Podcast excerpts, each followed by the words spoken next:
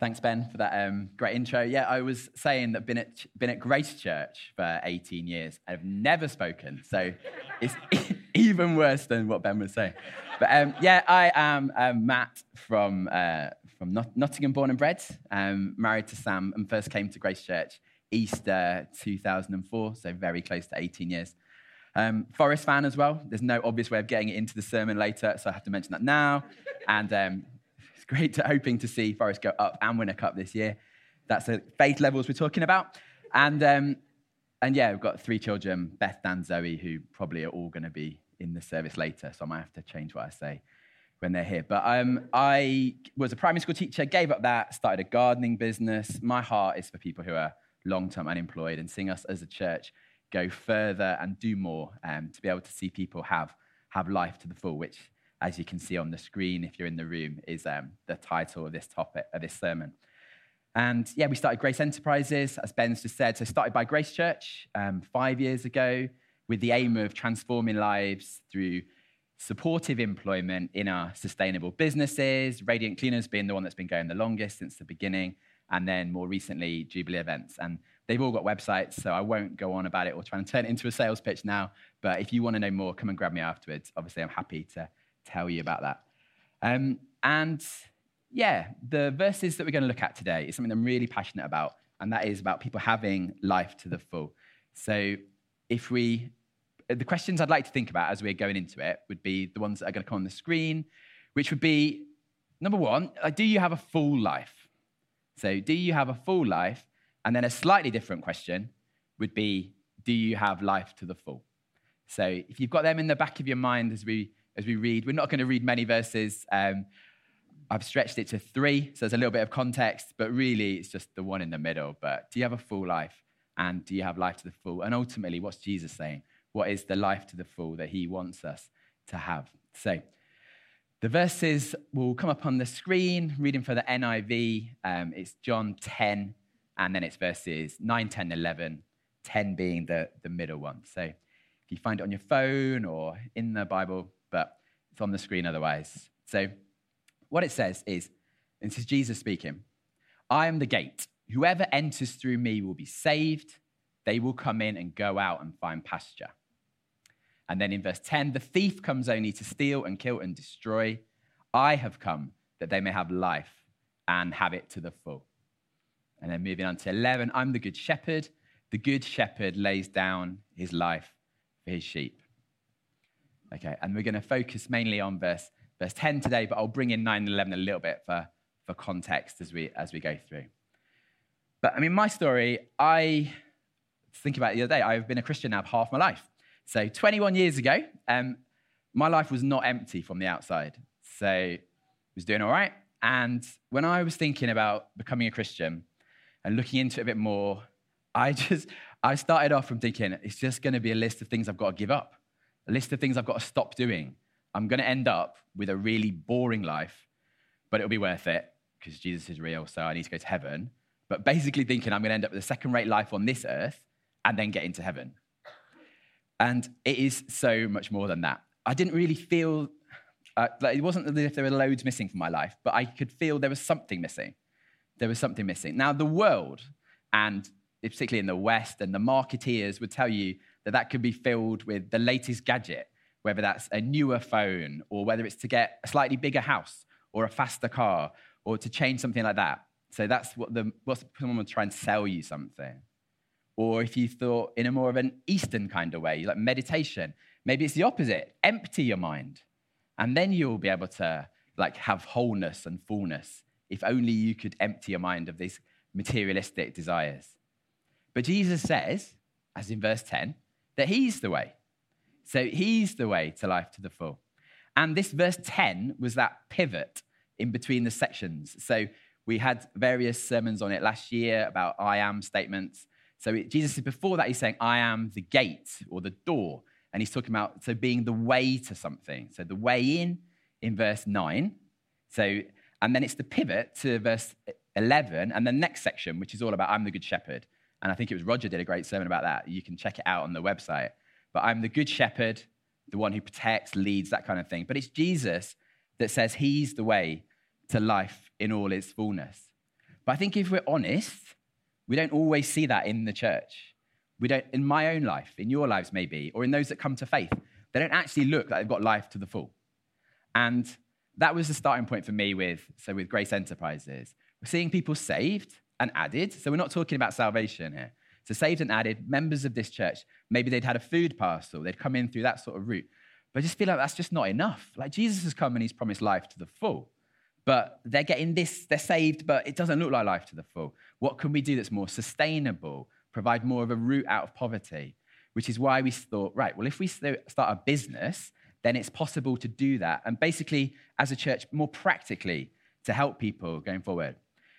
And we, I knew it would work because God was in it. So that's not the question. But we knew other people would ask the question, how do you know it works? And apart from just saying, I know, or here are some cool stories from people, like, yeah, but give me some numbers. Like, All right, we'll, we'll, come up with something. So Sam, uh, my wife, um, came up with something to do with living life reviews. So we were like starting from, well, we start from verse 10, living life to the full. That's what we want to do. We want to look holistically. We're not just giving someone a job so they've got a bit more money. That should be easy to measure. Maybe they get a slightly better house. Again, you can measure that. It's sort of the out. But what about holistically? How do we actually help people? So I think on the next slide, it's got on it the things that we would look at in terms of what we're measuring. So if you can see that, it might be a bit small if you're at home, but there are 12 different things there that we would look at, and people are doing a self rating. So, how do you feel about um, whether it's hope, purpose, self esteem, autonomy, and all the rest of them. So some of them are easy, as in your workplace skills. You think, well, we're giving you a job, we're helping you, we're training you, but you, can, you become slightly better at your job. Fine. And housing, finances again.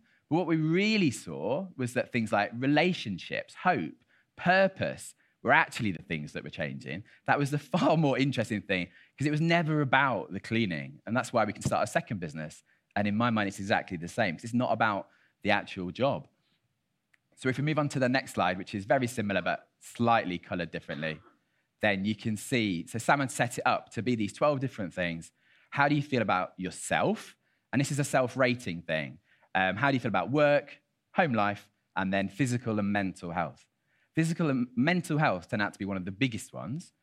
And over, I think it's over 50% of our team have at some point in their life had mental health difficulties, which is a number that I think was far higher than I would have been expecting back then. So we've got these numbers that show that we make a positive difference and make a change. And that is good because then people would look at it and go, oh, yeah, we, you are making a difference. It is working. But occasionally we see those scores go down. So an example of that might be someone's happy in their, their house. Maybe they're living in a bedsit and that's all right and they're okay with it. But actually, once they start working, we find their aspirations go up. And they're starting to look at other people around them and go, well, maybe I don't want to live in a little bedsit. Maybe I could get a two bedroom flat. Or, and actually, they're in the same place as they were before, but their scores have gone down. So I think that we're talking about work context, move it to a Jesus context in a minute, but our hopes and our aspirations can change.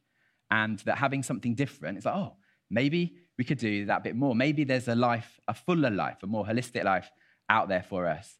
And we know deep down, this is the work thing. It says living life index in the middle. See, we subtly get the, the living life bit in there. But really, for real change to come, it's Jesus that's needed. He needs to be at the center. And it's change that comes from the inside out rather than us just measuring stuff on the outside. So, probably could take that slide off. Um, but Jesus came to give us life to the full, and we would all agree with that. And and I believe in Jesus, and probably most people in the room do. If you don't, then lots of opportunities to get to know him this morning. But so therefore, I have got, and you have got, life to the full, but it doesn't always feel like it. So what, so what is life to the full? And what I don't want you to do is go away from this sermon thinking, right, if I do this and I do this and I stop doing that, then I'll have a full life. Like Jesus already given you life to the full. He's already done it. They, these are more like decisions that you can maybe about whether you can help to put Jesus more front and center in your life and so you can live it out, living out that life to the full. Um, decisions that help get us closer to Jesus ultimately. So I think that life to the full is about having the life for which we were created. It's not the boring life that I was worried about when I was 20, 21 and thinking about what I'd have to give up. Okay? It, it's not about settling. It's not, it's not about having just more of something either, though. It's not the same as just having a full life. So, for example, a, a parent who's got young children, who's taking them to after school club, after after school club to a children's party and something else, they have definitely got a full life. And if that is a season, and if you've got more than one child, you will know how full life can be. Or if there's someone who's working 16, 17 hours a day, undeniably, they have got a very full life. But I'm not sure that that's what Jesus meant when he was talking about life to the full. I think that life to the full that Jesus wants to give us is, is having a freedom from any of those issues that are there actually controlling your life. It's about us being contentedly in control of them with, with Jesus at the center. And so Jesus is, if you remember verse 9, that gate. So he's the way to go through, to get to know more of Jesus, the shepherd, verse 11, so we can be with him and actually know life to the full. And I think we all know Maybe you're one of them, but we all know people who are searching for something, for a gate, for a door, for a way into something that leads to something better. Um, the world is not the great places that you have to watch the news. It's not hard to think about something better and looking for something. The Alpha Course is another way where people are, are searching and asking those really important questions in life. But for those of us who know Jesus, know that He is that. That's that somewhere, that someone, that something that others are looking for. And, and you can know him today in, in all of its fullness. And the world's version that I mentioned before of like life to the full, life at its best, it's just not sustainable. So you hear things like, oh, make the most of your time at university. They're the best years of your life. I remember being told that.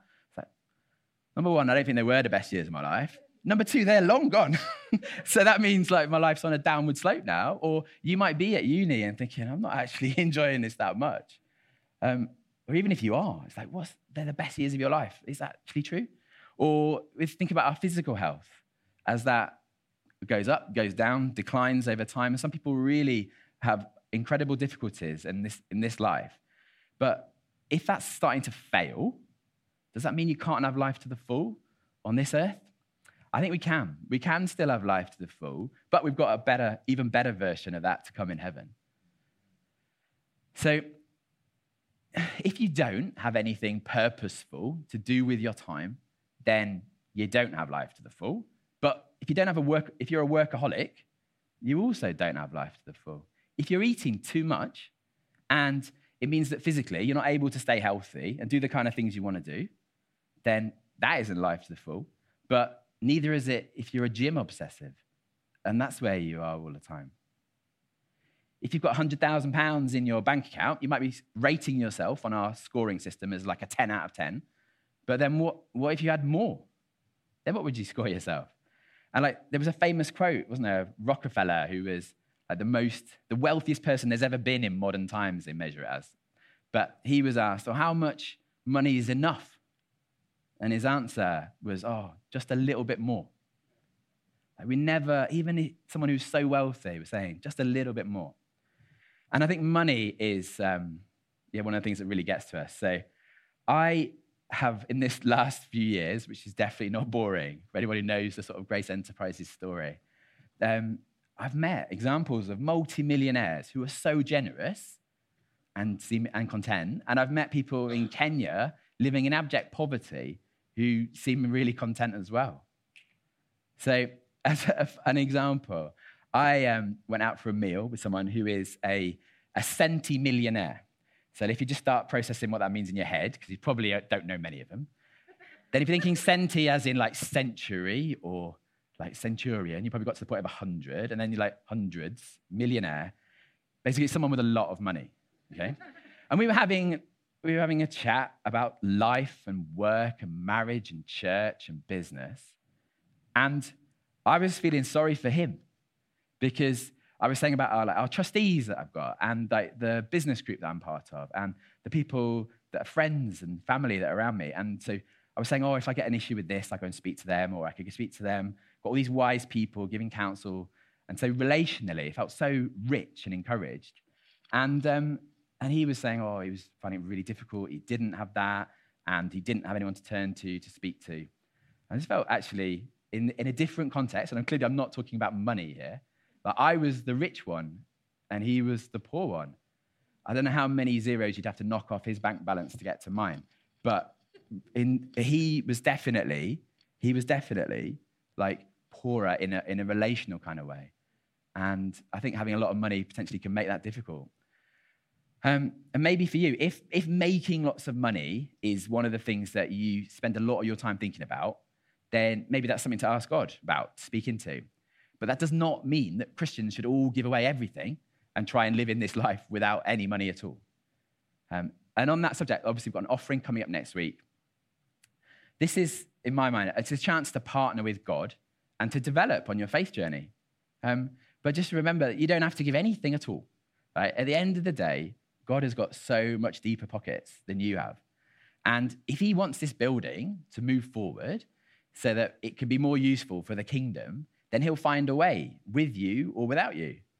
Um, but what an adventure it is running with God. Um, so do pray about whether you want to give a little or a lot or nothing. Like you can't outgive God. You can't outgive God. And, and I genuinely believe, that what I've seen for the last few years, that, that finance follows faith.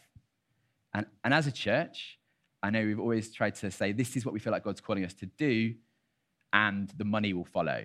And that would be the same with, with Grace Enterprises or with lots of people individually in their life, saying, making a decision in faith and trusting that, that the finance will follow. Just as a slight word of, word, word of warning, though, uh, I think sometimes that, um, yeah, the finance follows faith out the door, and you might be living with less, but um, God finds a way of providing.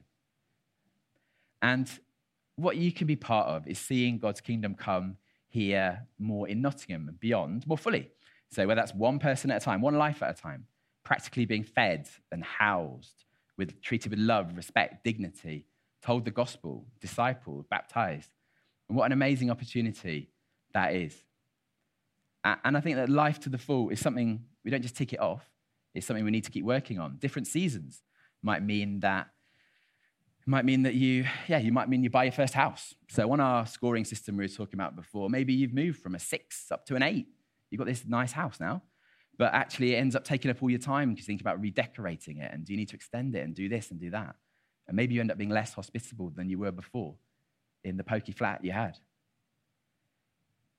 It's something that ends up dominating. But ultimately, the answer to all of this is Jesus and grace. Um, so I don't know what you're like about remembering Bible verses. I'm pretty rubbish. So this one, life to the full, here's one for you. So full, everyone knows that 10 out of 10 is full. So John, 10 out of 10. See if you remember that verse. Jesus gave up his life fully so that you can have life to the full. And I think if we as individuals can say that we don't just have full lives, but we have life to the full, which ironically might mean cutting some stuff out, then we'll be building a thriving gospel community. In a minute, we're going to have communion, which is a chance to, to reflect on Jesus giving it, giving it all for you and what he might be asking you to give or to give up, um, to do or not do. I mean, does that career, that relationship, that salary, that house, does that give you the opportunity for life to the full? Which it might. Or is it getting in the way? I'd love it if we could live life more fully, free from these, those sort of 12 things and others dictating how we live our lives, and remembering that it's about Jesus. So Jesus has given us everything for us. He knows how many days you've got left.